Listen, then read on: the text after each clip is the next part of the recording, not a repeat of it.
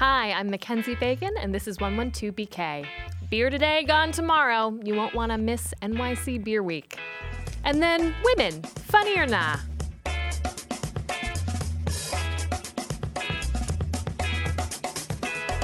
Tis the saison. NYC Beer Week is back. I am so sorry. Almost 40 New York City breweries are participating in Beer Week, and nearly half are based here in Brooklyn. We've assembled a few of those Brooklyn brewers today to talk about some of the most pressing issues facing the craft beer industry. Does beer have a race problem? A woman problem? Are breweries still feeling the effects of the government shutdown? How hazy is too hazy? We want to talk about it, warts and all. Joining us today are Anne Riley from Five Boroughs. Welcome. Thank you. Kyle Hurst from Big Alice. Thanks for coming on the show. Thanks for having me. And Katerina Martinez from Lineup. Thanks for having me. Um, so we're at a moment when a lot of different industries are sort of gazing inward, um, thinking about if they're being inclusive to marginalized populations. So maybe, Anne, we can start with you. Can you tell me a little bit about your work um, as vice chair of Pink Boots? Sure. So Pink Boots is a worldwide organization, nonprofit, that's dedicated to the education, inspiration, and development of women in who work in the beer community. And we've recently here in New York City, there's a number of us who've been involved, number of women who've been involved in the beer community for a number of years. We decided to relaunch the New York City chapter. And in addition to Pink Boots, which is for women who make part of their uh, living in beer, there's also a group called Barley's Angels, which is for women who might not be professionally in beer yet, but definitely are heavily involved. Mm-hmm. I mean, I think one of the things that's interesting is that actually, when you look historically at beer brewing, it was primarily the domain of women, yes. right? Like back from the Middle Ages. And something that Isabel, my producer, who's also a, a home brewer, taught me was oh, that the archetypical images of witches with like the pointy hats and the cauldrons mm-hmm. come from alewives. Yep. Is that yes, right? Kat, exactly. you know some of that history? Yeah, yeah. yeah. I mean, uh, you've probably seen, I talk about this all the time. Women were the original brewers up until, you know, um, what the what era the what, the industrial revolution basically um, when they realized they could make money on yeah, it. Yeah. ah, yes. so this labor is valuable. but yeah, the witch side of it is pretty fun. I, I learned yeah. that as well, and that just means I can be a witch for Halloween every single year. That's and I right. Have to be creative about it. So. Um, and so tell me a little bit about. There's a, a pink beer coming out. Is that right? Is that part of Pink Boots? So it's a Pink Boots brew. Okay. Um, there's it's uh, Yakima Chief is one of the major hop producers here in New York. Sorry, here in the United States. And uh, for the past couple years, they've put together what they call the Pink Boots Blend, where a portion of those proceeds for anyone who buys that blend of hops goes back to Pink Boots. And then usually during um, Women's Month in March, multiple breweries organize a women's brew day using those hops. Um, we have a number of them coming up here in the city. Uh, KCBC, who are friends of ours, they recently did theirs, I believe, last week. And as we move past Beer Week, there will probably be at least four more. I know Katerina is working with uh, Randolph on her own um, recipe for that. Will you tell me about what you're developing? Yeah, um, so Randolph Beer is in Dumbo, um, and they don't have a lot of women uh, in the brew house, but they're very excited to do um, this, use this pink boots blend, and so they pulled me in to make it a collab, um, and they're going to bring all of uh, the women that do work in the bar area in the restaurant to um, come help me brew it. Um, it's going to be kind of a red IPA, um, so because we were trying to get kind of a pinkish uh, tinge to it, um, but it's going to be definitely more uh, West Coast uh, influence. So we're kind of trying to move away from the East Coast IPAs. Um, so yeah, that's on. We're brewing that on March seventh. Okay. Um, so it should be available uh, probably a couple weeks later, um, and it'll be at bars and of course on tap at Randolph Beer as well. And sticking with you, Kat, I want to talk a little bit about maybe the line between trying to bring more women into the beer industry and pandering in a way that feels like um, paternalistic. Uh, right. You, there's a quote. This is from. Um, this is from a, a Thrillist piece. We like, oh, what did we, I did, say? we did a marginal amount of research, not okay. too much, don't worry. Um, so you said, I don't believe that there's anything inherently wrong with drawing attention to a woman-run company in a male-dominated industry, or even kitschy femi branding. Uh, it is, however, problematic to assume that your female audience wants a different product than your male audience. Um, so tell me a little bit about how you walk that line between, you know, brewing a beer that may be kind of pink in hue right. and being like beer now for women. Right. Um, it's pretty funny uh, because in a lot of these interviews, I get asked, "So, what kind of beer are you going to make for as a woman? Are you going to make for women?" And my answer is always just beer, like regular beer. Um, I think what I was trying to say in that quote is, I mean, it, you can be femme and you know still be a feminist, right? You can embrace the color pink. We do it in the title of Pink Boots. Mm-hmm. Uh, I don't make anything, any beer that's specifically for women. Um, I name a lot of beers after bad dates, so I think it's relatable to women. But you know, outside of that, beer's for everybody, and there's no style Except that. Except for children. Yeah. Except for, for everyone over 21. 21. Yes. Okay. exactly. So it's you know we there isn't a specific style that uh, women like better. Um, you know, I was just in Germany, and the women drink all the IPAs out there, and the men drink the lager beers. And I think a lot of people think that women like can't handle really hoppy beers. So it, it, it's just not a thing. Um, but it, it I, I don't know. I think that people think it is for some reason. I don't know. But yes, I, I would love to make a pink beer, um, but just because I'm a woman doesn't mean I'm only going to be making pink beer, you know? Right, so. sure. Um, I am confused as to why we're not drinking beer right now, personally. Um, so maybe, Kyle, could you tell us what you have brought and uh, can I have it? yes.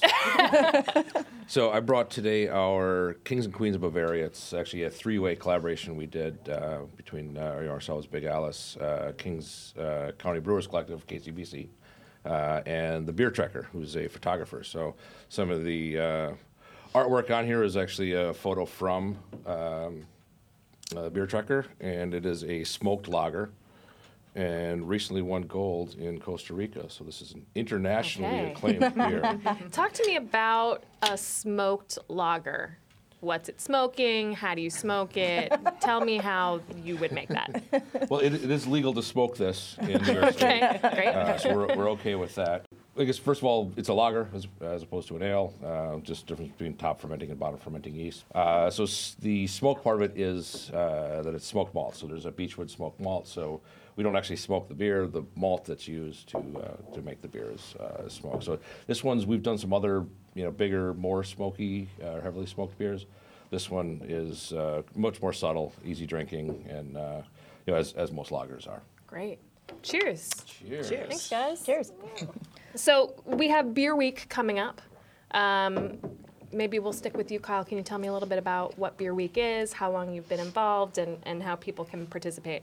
Um, so, yeah, um, I think I'm the oldest brewery in the in the room, uh, which is weird because I still feel like we're brand new. But um, so, New York City Beer Week started around 10 years ago. Um, you know, just by the you know handful of uh, brewers that existed, most of which uh, most of them at the time were based in Brooklyn. Um, you know, now we have you know 40-ish, and uh, there's a you know healthy contingent uh, in Queens now as well. But we you know, we do have member breweries in, in all five boroughs, um, so it's a chance for breweries and retailers to kind of you know highlight craft beer in New York City, uh, but also feature New York City made uh, beers.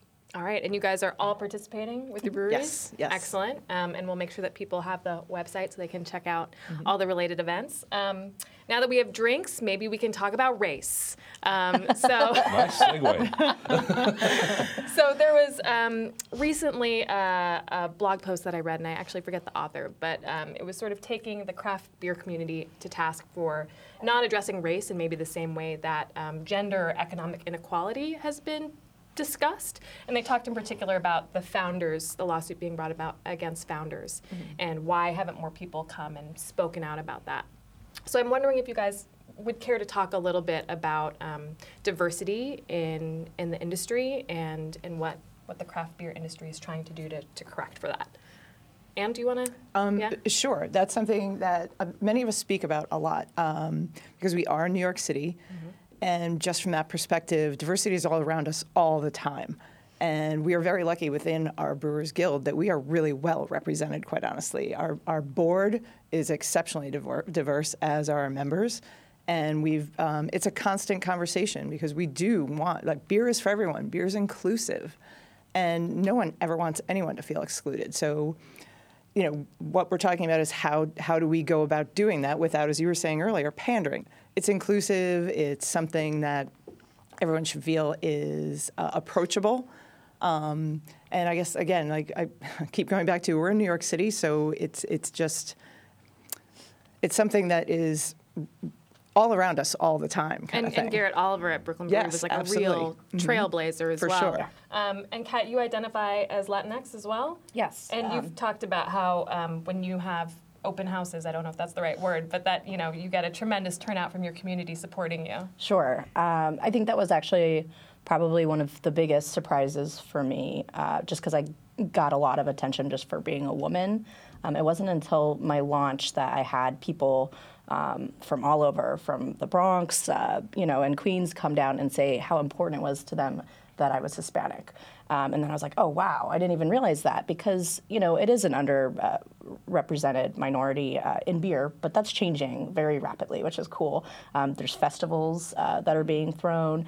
Um, it- just like anything, uh, you know, it takes us being welcoming and um, open to other people coming through. So, like, I, the founders thing is disappointing, um, And to say maybe the least. maybe Like- people don't know about the founders issue. Would you mind just Yeah, briefing us on it? um, the the lawsuit, from what I understand, is a past employee member um, that said he got called a lot of derogatory terms when he was there, and I mean, it's it's very strange because it is like Anne was saying, we're beer is community, you know, so we don't really ever expect. Um, that to be the case, but if you can imagine being maybe the only person of color that works at um, a brewery in like the Midwest, and then having to deal with that, um, it's just really disappointing. Uh, it- and I don't know what's going to come of it, but I would say it, it's disappointing because we've never done, we've never had something like that happen. Like Anne was saying, we our board is so diverse. Like, you know, it, we don't even think about it, but um, yeah, it, you can read more about the lawsuit uh, without saying any bad things. Like, uh, I don't know how it's going to turn out for them. I hope it. I hope he gets everything out of it because it sounds like he had a really horrible working environment. So. I mean, I guess maybe one somewhat unusual thing about the beer industry is that, as opposed to like, um, you know, media or entertainment or uh, industrial manufacturing that might be centered in specific geographical locations, like beer is all over, and so that perhaps you're dealing with things on an industry-wide level, but also, you know, on a on a regional and, and cultural level as well. I don't know if that rings true at all. Um, but maybe we can try another beer. sure. Um, Anne, do you wanna do you Sure. wanna So I think, something? um, yeah, moving from Kyle's, uh, which is a lager, we can um, open the Five Boroughs Pilsner, which is a Czech style Pilsner, and it's one of the styles we make uh, now five styles that are available all year. This is one of them. This is a very traditional, as I said, Czech style lager. Our head brewer, Nick Griffin, is a big fan of traditional styles and does lagers exceptionally well. I want to talk a little bit about like brewing role models. Um, who who im- who were influences in your lives as you were coming up? I think this is yours as well. But yeah. um, Kyle, anyone who made a, a big difference in, in the way that you think about beer? Um, you know, I, I, I always joke that, you know, I've been homebrewing since before it was cool. uh, so I, I started homebrewing in the late '90s, and really at that time, like, you know, there's you know a wealth of uh, you know, people and, and resources, books, uh, videos. Uh, you know, I, I relied a lot on my local homebrew shop at the time. Um, but really, f- you know, for me, and I'm sure a a lot of us who, who's, you know, background is in homebrewing is Charlie Papazian. Uh, you know, he uh, he founded the the you know the Brewers Association and uh, more or less spearheaded you know uh, homebrewing becoming legal uh, in in all 50 states in the United States. So we're we're you know thankful to Charlie for that. But uh, yeah, you know, for me, um, it was yeah, you know, a, lot of that. Um, you know, Sam Kilogione. I'm probably saying his name wrong. Um, from Dogfish Head was was big for me. We do a lot of you know kind of extreme experimental stuff, and he wrote a book called Extreme Brewing, which um, I still flip it open. You know, if not once a week, sometimes more often to, to you know as a reference for me because I, I, I'm really a fan of kind of those uh, you know risks that he took in, at a time when it wasn't as, as widely accepted as it is today. So uh, th- those are a couple of my uh, influences. So we've really seen this movement from home brewing as a hobby to an explosion in the craft beer industry. Um, but you know, a lot of the smaller breweries like you guys depend on you know um, limited releases or you know cool, hard to get beers. And I know that the uh, government shutdown um, impacted craft breweries in a way that many people weren't aware of. Um, and can you tell us a little bit about that? Um, yes, for, for us, for Five Boroughs, we are exclusively in New York. Um, you know, the idea behind Five Boroughs is to be the brewery for New York City. So we, we were lucky enough that it didn't affect us because we were not sending beer outside of the state during the government shutdown. But one of our colleagues, um, colleague brewers, um, Fifth Hammer, who they were planning to attend a really well-known festival and had to unfortunately pull out because their beers were not approved to cross state lines. Um, the labeling process, it's gotten better and faster. I think as recently as three years ago, it was still one guy in the government who was approving all the labels. No now shit. Has a, yeah, Wow. yeah, yeah. It was kind of insane. He can never get sick. right. Well, he now has a team of I think it's 17, but Okay. all 17 of them were furloughed. So it, it's already, as you're well aware, beer is is growing constantly here in the United States. So those piles, I'm sure, just got bigger and bigger and bigger. And um, you know, a number of our breweries, our, our New York City breweries who do distribute outside of New York, it was absolutely a big problem for them. Kyle Kat, did that touch your business at all? Uh, I don't think people realize what we have to do uh, for label approvals. Um, every single one of these labels has to have, you see all the little small text and everything, it has to be approved by the government. Um, so if you are brewing a beer and you can't get that through, you're not, you're technically not allowed to label it or sell it in any, um, any way. You also have to uh, submit your recipes. So that's a whole other side of it. And with the government shutdown, like none of that ca- can happen, right? Like, so it does, in fact, like slow everything down. Um, I personally wasn't submitting anything um, like label-wise while that was happening, so it wasn't for me. But I'm sure you guys were, and you got held up. Know, sim- similar to uh, Five Boroughs, we don't do a lot of distribution um, out of state. Uh, we did a beer festival in Boston, but to bring our beer there, you know, we, we had to have approval, and uh, we ended up changing because we do introduce a lot of new beers pretty frequently. Um, so it, it did impact us there, but we weren't, you know, selling it there, and it, and it you know wasn't anything, uh, you know, you know, as we're you know, approaching. Uh, you know, an opening of a second location for us, we were able to hold on to that beer for our, for our opening in state. So so that that's you know that was good for us. But like I said, it's um, you know New York State has been great. Uh, it's very it's probably if not one of it's probably the most progressive state for brewers in that we're the only state you can get out of a distribution agreement. You uh, don't require uh, federal approval for in-state distribution. You know, there's a lot of really great things that um, you know our, our you know current uh, state government has done a lot for us to, to make uh, to I guess that's part of why you see so many breweries in New York City and, and you know, in the boroughs here. And craft distilling as well. I know that New York Oh is yeah, distilling yeah, is very progressive really on that. up. Yeah. Um, how have your guys' personal beer palates evolved over time? Um, Anne, okay, we'll start. We'll start with you. Um, yeah, it, it's. I mean, I, mean, Katerina and I have known each other for a number of years. Yeah. We're like um, friends. We're like Spent friends. Valentine's Day together. so. Um, but it, it, it definitely has, and it's something that probably as recently as three, more like four years ago, I was looking for something, you know, we, we refer to them as palate wreckers, something that had an exceptionally strong flavor right away. And, you know, working for a brewery and working in events for breweries, I'm regularly asked, what's your favorite style of beer?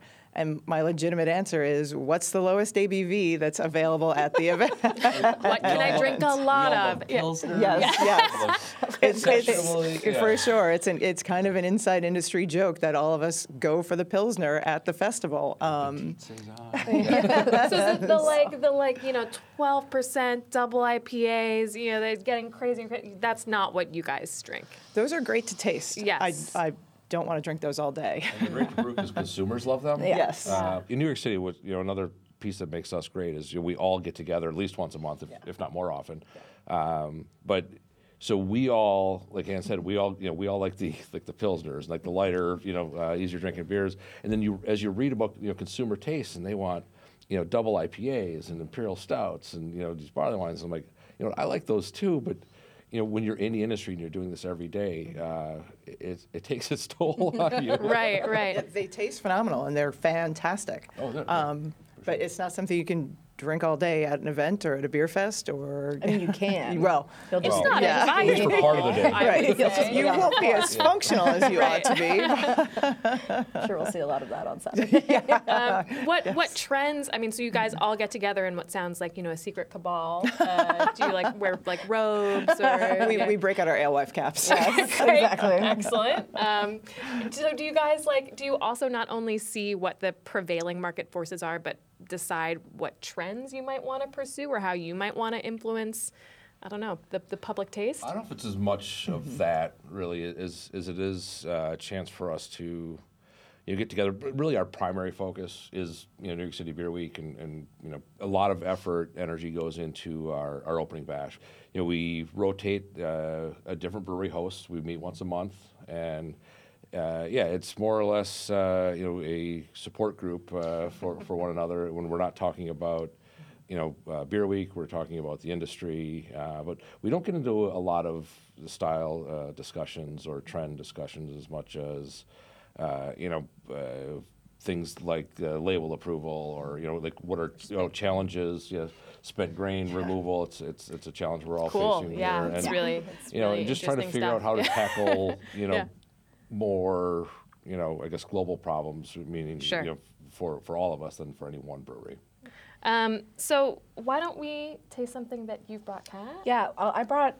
So I just went up to Maine. So I brought beer from a couple of people that are going to be at Opening Bash, Oh, which great. is Okay. exciting. Um, one's Bissell Brothers and the other's Oxbow. So NYC Beer Week, not just for New York brewers. Yeah, so it's it's actually the coolest part I think is that we get to bring in a lot of breweries that um, you know people have done collabs with. Um, again, beers community. Uh, so it is about the week itself. There's a lot of events that we're involved in, but Saturday is going to have it's going to be great to have. Uh, our beer that everybody gets to taste. And I should note that this is going to air in the future. so by the time people are listening, I'm so sorry you've missed the opening bash, but you can still go to events. Everybody can go to events. Yes, yes. The, it goes all week, uh, all next week. Um, we do this all the time. Go to other breweries and see, you know, what's happening, and um, yeah, I, I guess you get style influences from things that they do, and some breweries are really good at it, so you chase that. Um, but yeah, that's great. Um, while we're trying this cream ale, um, we actually have a little game Okay. that we've prepared for you guys. So are you familiar with Two Truths and a Two Truths and a Lie? Did you guys like go to slumber parties where you played this? Two Truths and a Lie. Um, you. So Oh, yeah. the idea is that I'm going to give you three names of beers, and only two of them are going to be real. Okay. Okay. God. So Kyle, we'll start with you, all right? and we are we are keeping track. We're keeping score. I don't know what you win, uh, Glory. Okay, The home version of the game? Yeah. two of these are real. One is not. Hazy Susan, Moose Drool, William Howard Draft. Which one is not a real beer? William Howard Draft. That's correct. That's correct. That's such a good name, though. This is good. We I think Well, that's the name save. of a home brew that our producer created, but it's not commercially available. So, Well, I'd right. love to try it. Okay, great. I'll, I'll hook you guys up. Um, Anne, are you ready? Okay. Sweaty Baby, Optical Illusion, Smooth Hoperator. A is the. Sweaty False. Baby is incorrect. That's correct. Okay, you guys are doing great. oh God. All right, What would that be, a Gose? It Yeah, would be a right. Gose. It would absolutely we be did a make Gose. Sweaty Stacy. The problem when we were trying to So come up with the fake names is that it turns out that, That we they're were real. coming up with real names. that we, okay. That's our problem every single day. Yes, somebody already has the name. 7,500 breweries. Oh God. Okay, Kat. Um, oh, hi, Merc. Overlord's Dictation, Above Ground Pool. Above ground pool. That, correct. Yeah, okay. You guys are killing this. That's a great name. You guys can have it. I came up with that. I give It's it a nice to you. 3.2 percenter. Above ground pool. That'll be our next collab. Yes. Yes. yes. Very yes, good. Exactly. Very good. Perfect Expect a lawn-mowing case to arrive on my doorstep. Right. Um, all right, back to you, Kyle. Borderline ethereal, backwoods bastard. He's a real jerk. He's a real jerk. yeah. Are you sure that isn't one of your beers? That sounds like a lineup That is name. Sounds like a date. That's a bad beer. date that you went on. Yes. okay, and to you. Okay. Lick fillet, fear beer, creepy Pete. Again, I'm going to go with A as the false. name. Okay, that is correct, but this was actually a trick one. None of those exist. Oh. But that is ah. correct. All right, this could be you got this could be go for the sweep. yeah, Yeah. sweep here. All right, ready? Don't let us down. Okay. Kat. Don't Even more down. Jesus, even less Satan, Citra ass down. Even less Satan. That's correct. We've had A and C. We've had both of those. You guys, a lot. dominated at this game. Well, thank you guys so much for joining us. Um, really excited about NYC Beer Week. Uh, people, it's going on now. If you're listening to this, it's going on now, so people can check out all the events. Um, Kyle and Kat, thank you so much for joining us. Thank you. Yeah.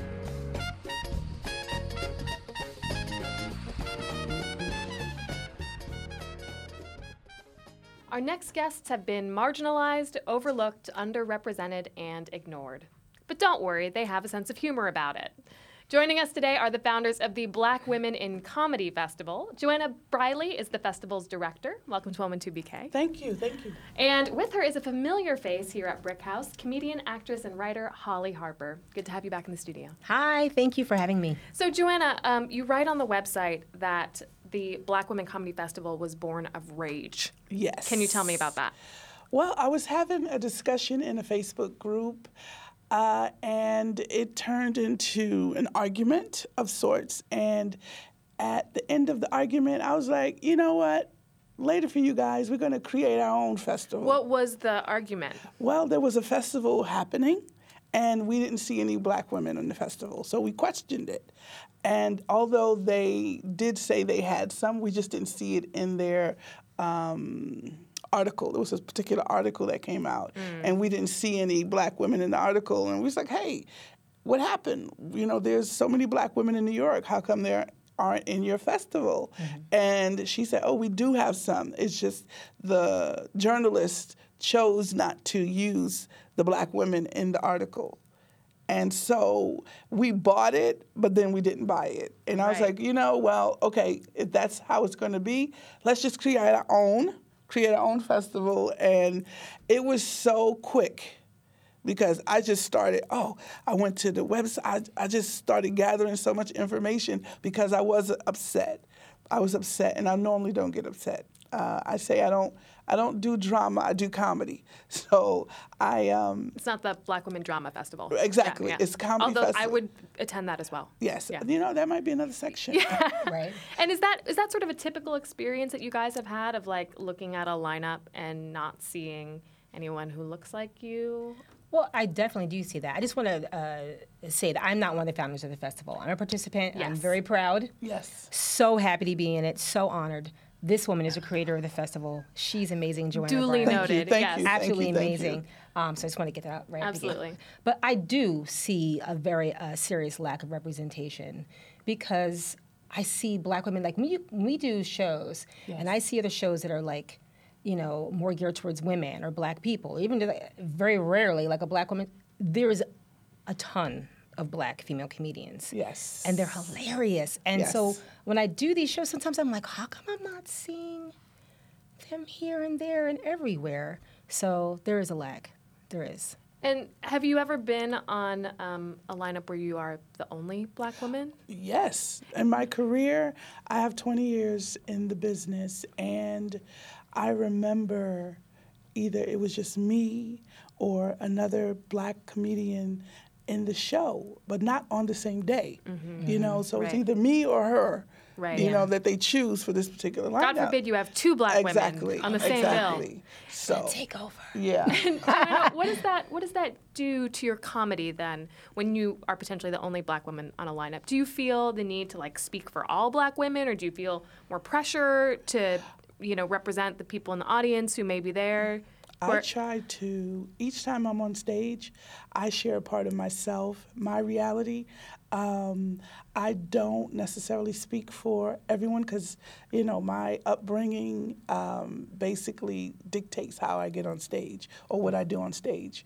Um, so if I am the only black woman, they're going to get my experience. And usually it's funny when there is a lineup and there more than one black. You see so many various um, styles And perspectives. and perspectives. So that's why this festival is so important because I, I just don't understand how the industry never thought to do this. Yeah. Because they're looking for us. I mean, SNL had you know, hired a few black women. It was women. like a hunt three, Uh, four yeah. years ago, So yeah. I mean, right, because there was a huge problem where they didn't Right. have any black people, Exactly. and we had a black president, we had a black first lady, and they were like, "Oh, Yeah. I guess we should probably hire Get- some black actors for this show." Exactly, exactly. Yeah. So the fact that uh, this festival was born out of rage and frustration, I'm so excited that it's here in New York City, Yeah. uh, the mecca of stand-up comedy. So we have SNL here, I you know. know. So uh, I'm hoping that the industry come out uh, to see us and to see the different women from all over that have submitted and were selected. It's going to be fun. And Holly, do you think that coming from a place of rage feeds into better comedy? Like, do you think that um, somebody who has been born of privilege, do you think that they're like inherently less funny? No, no, I don't because I I've I've I've hung with some very underprivileged and some very privileged people, and it's not about being underprivileged does not Right. make you funnier. I think it's just if you're born funny, I think you're just a funny person. It's innate. Definitely. Uh, but I definitely think that black women, in, in coming up, seeing a lack of representation has definitely put a rage in me too. I've uh, come back to stand up. I started out as a stand up, and then I went into sketch comedy and then came back to stand up comedy, and now I do both. But my sketch comedy group that I formed was definitely out of rage because I was not seeing black women in sketch comedy the way we should. And it was crazy because I remember the rage moment that I felt. I remember I'd come back to watching SNL after not watching it for like 15 years. Wow. And all of a sudden I was like, are you kidding? There's still not black women and not even more than one? Right. Or just none? And I was like, uh-uh, uh-uh, nope, Yeah. nope, I'm doing my own show. Joanna, you have a show called Laugh Tracks. Yes, because I also work for the MTA. Tell me what you do for the MTA. I'm in the token booth. I'm one of the nice ones. Thank you. Yes. Thank you. And I'm sorry for everybody who approaches you with a bad Ah, attitude. But that's where I get my material from because What a rich mind. Yes.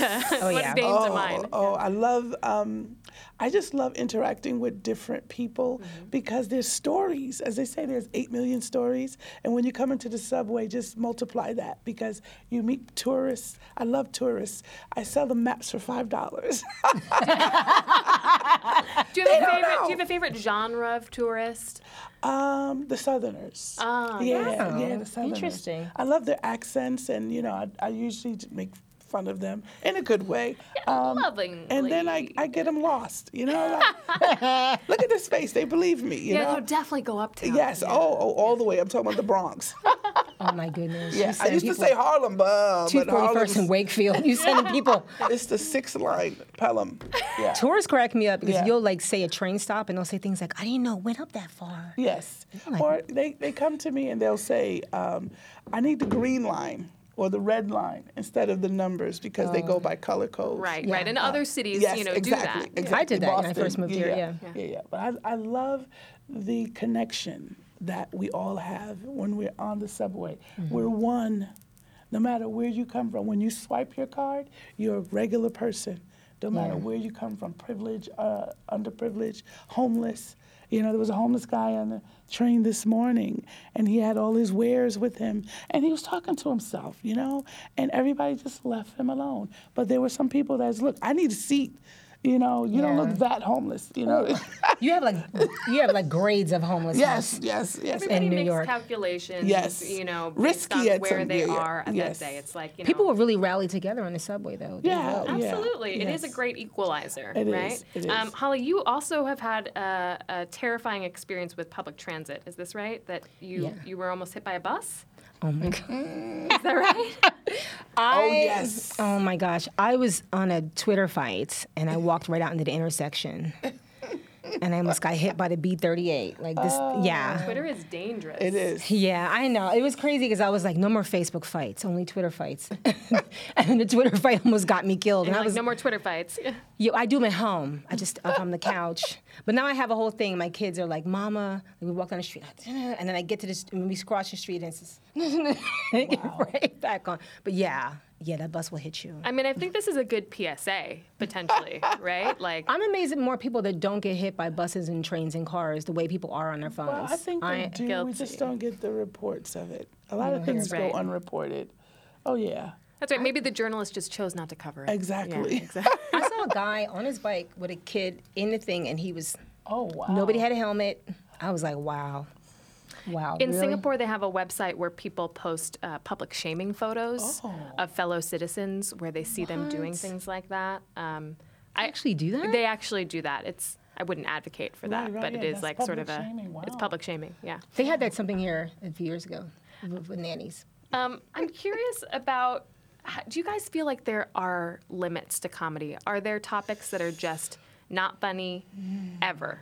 Well, I want to say that, but Yes. then I don't want to underestimate somebody's ability to make a joke. Yes. My, Because I know there's things that I don't touch, Right. but I don't say it's off limits for everybody. What are some of the things that you won't touch? Well, I haven't I haven't come up with any good rape jokes. Mm-hmm. like I haven't, but somebody might. Do you know what I mean? Like, but like that we that you're actually punching up, that you're not punching down. down, You know what I mean? Like, how do you? If someone can make a joke and punch up, maybe that's a skill you have. I don't have that skill with a rape joke yet, mm-hmm. but I'm not saying someone doesn't have it. What about you, Joanna? I don't. I, I agree with her. The rape joke. I haven't. I've done a rape joke. You know, because that's all comedians. Most comedians. That is a tool that we use to mm. heal. My mom passed away. My sister passed away in the past six months, and I actually got on stage the day she passed. My sister and I was like, "Oh my God, my sister passed," and. I get all my clothes back, like because she I stole remember my that. clothes. Yeah, yeah. I remember that. Yeah, so I was like, Sister I get, problems. I was like- yes, yeah, she got my clothes. Now I get my clothes back. So it was cathartic, and you know that's the healing process. Right. I think if I didn't have comedy, my sister died August first. My mom died December seventeenth. Oh, my so goodness. back to That's back. If I wasn't a comedian, Yeah.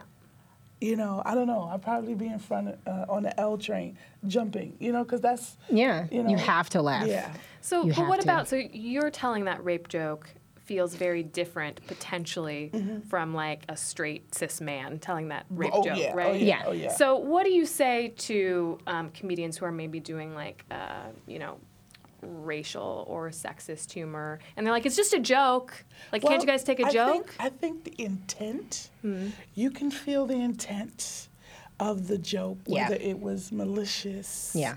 or whether it was authentically funny. Yeah. Um, I've uh, there's a comic, John Moses. I love him dearly. Oh, he's crazy. He's yeah, a trip. Yeah, yeah, he's crazy. Um, he's a white redhead Canadian. Uh, I love him dearly, and he has so many jokes that are like on the edge. And A lot of them are dark. Ooh, yeah, it's very dark, but it, it's good material. You know, Yeah. it's it's almost. Um, like Bill Burr to a degree, Yeah. like, you know, where they just More talk- acid though. yeah, Even yeah, more yeah. acid. John Moses, I love him to death, but yeah, he he could have some stuff. Even J.C. Best Mm-hmm. has some stuff that is like, ooh, That's kind of rough. What do you think, Holly? I think that if you're going to tell a joke that you know is foul, like it's really going to offend somebody, then the joke has to be funnier than it is foul. yes, You have to be funnier. And I don't know if this is the perfect example, but it was something that totally took me off guard. I went to go see this. I went to open mic one night, and this guy was creepy. He was mad creepy, and he was telling all these. And some of these jokes were just not funny. We did this one joke where he was like, um, he said, uh, "Yeah, so I served time for rape," and everyone was like. Oh my God. And I'm thinking, like, please say statutory. You know what I mean? Say something like you were 19, she was 17. You know what I mean? Like, say something. And then he was like, but he didn't. He was like, it was really funny because you know, you go out on a date and, uh, you know, girls always wondering, like, am I going to sleep with him or not? And I already know. oh wow, And it was like, like, but I was like, you know what? You did win a writing award right there. wow, Wow. Because the writing was, you know, like, I didn't Yeah. want to laugh. I think people were just like, but it was like a, was that his persona though? Was That's that his his persona? persona. Okay, because um, have you seen him again? no. yeah. No, I wouldn't, I wouldn't be in the hallway with him Yeah, by we myself. want to no. run, run into that persona in a Okay. dark alley. Yeah. Yeah, I'm not going in the closet. Also, I'm not, you know, get my coat out the closet with him near around. Yeah, that's, Also, yeah. like as a comedian, I imagine that you know you're going for laughs, not like Wow. like that's not That's the. called. That's some of it's called. There are people that were dying laughing, cringe though. I was humor. like, it was cringe humor. cringe humor, shock humor. Yeah, absolutely. Uh, some some choose. I just want to be funny. I I just want people to laugh. I want people to feel good. Yeah. Um, I want them to look at me and like I wouldn't expect that from her, especially the rape joke that I did. Also, that I sell tourist maps for five dollars. Like nobody would expect. Is that me a to- markup, by the way? uh, yeah. Turn- the part that's yeah, because it's free. Yeah. I can sell them for two dollars. but the thing is, um, to give people that come to my window an experience that they never had, I'm kind of overcompensating for all the coworkers that do. You know, g- give a bad. You know, I can't even say it's a because you don't know we're in there eight hours. Yeah, I don't know what's going And on. And I say, just give us a Snicker sometimes. All we need is a Snicker. You know what I mean? Yeah. Sometimes we're hungry. Unless you have a nut allergy, then that's dangerous. That's true. Yeah. Then it's I like, say, here you go. yeah, feed me. Okay? Do you tell jokes to people who come up to your window? Yes. Oh yeah. Yes. Yeah. Yes. Like what's- like if- Well, one of the like, people ask me, um, "Can I get five? And I'll just put my hand up, like, ah, let's do. Ah, let's do a five. Um, uh, is that my train? I say, oh, do you own trains now? or how long is the next train? I was like, oh, about 80, 90 feet. Oh, that's like, good. Yeah. yeah. Yeah, yeah. So stuff Yeah. like that, quick. I imagine for like the non-native English-speaking Yes. tourists, that gets really confusing. Yes. Well, I would. Yes. Well, once I know they're tourists, I wouldn't do it. The regulars, yeah. The regulars, I'll do. I'll I'll mess with them. And when they get that I'm making a joke, they it, they appreciate it Yeah. because it's unexpected. Yeah. Yeah. And uh, when I first started doing MTA material, I wasn't nice. I was mean. I was like, read the damn signs. You know what you think? So now I'm like, okay let's make it universal where I make fun of you, I make fun of me. I can't wait for the fare to be three dollars because I'll be fast, you know. Because Yeah. two That's right. That's yeah, right. No, no quarters. no quarter, no change. It's easy. When it was two dollars, oh man, the line was moving. Yeah, that's right. Uh, and I, I used to say, I, I know my 10th grade teacher would be so proud of me, knowing my t- multiplications. But the goal is to make sure people interact. Customer service Mm-hmm. is our job. So I want people to be happy. And as a comedian, we're actually customer service reps. It is. We're here to represent the club, represent ourselves, and make these people our friends and supporters. And that's what I've been able to do with the show Laugh Tracks. Laugh Tracks was born because I was sitting in the booth and I love to laugh and I work by the tracks. I put it together and then I found other MTA workers that were just as funny and we put shows together and um, it's therapy. Yeah. You need Yeah. therapy. You need to laugh. Yeah. I know, and I started. bec- I started stand up bec- from waiting tables, so Oh, it's like the same Service type. industry, yeah. Yeah, with customers because people were just driving me absolutely crazy. And then one night I was like, I'm just gonna have fun with these people, and everything changed. Um, and then one night, the there was an open mic and the what was music, and the, this guy didn't show up, and they were like, we need you to host a mic. Wow. And so then that's what happened. That's how I started doing stand up. but it really was. But even when I get nervous now, I try to look at people like, oh, this is one big table. like, I'm like, this is just one big table of customers. Just be fine. And Joanna, maybe we can just close out with the details Okay. of the festival. Tell us um, where people can learn more information and when it's going to be running. The festival you can go to uh, blackwomenincomedyfestival.com. Uh, it's Thursday, February 28th through Sunday, March 3rd. On Thursday, we have a meet and greet at the Brooklyn House of Comedy, uh, which is on Bedford and Putnam. One of the things that I love about this festival, it's like a pub crawl. The venues are within walking distance. So we have Brooklyn House of Comedy, we have Jollof Restaurant, we have Tilly's, and we have Corners. They're like two to three block radius of each other. So you could just walk to one venue to the next venue. And um, we have uh, great shows. The Icons of Comedy is one of my favorites. I produce that, and it's where comics pay homage to people past or present. And people can find all this information Yes, on the more website. Yes. Yes. Or Terrific. Facebook or Instagram. Great. All right. Yes. Well, Joanna Holly, thank you so much for joining us. Thank you so Thank much you. for having us. Thank you so much. Hope you come to laugh. Yes. and that's the show. Join us next time when members of the Wooster Group Theater Company take us to the B side, their new show at St. Ann's, all about the songs and spirituals from deep within the Texas state prison system. See you then. 112BK is hosted by me, Mackenzie Fagan. It is series produced by Ross Tuttle, also produced by Fred Brown, Shireen Bargi, Isabel Alcantara, Naeem Van, and Emily Bogosian. It is recorded in studio by Clinton Filson Jr., Eric Hogseg, and Antonio M. Rosario. It is post produced by Alexander Point Solo, edited by Mira Al Rahim, and executive produced by Jonathan Leaf, Sasha Matthias, and Aziz Isham.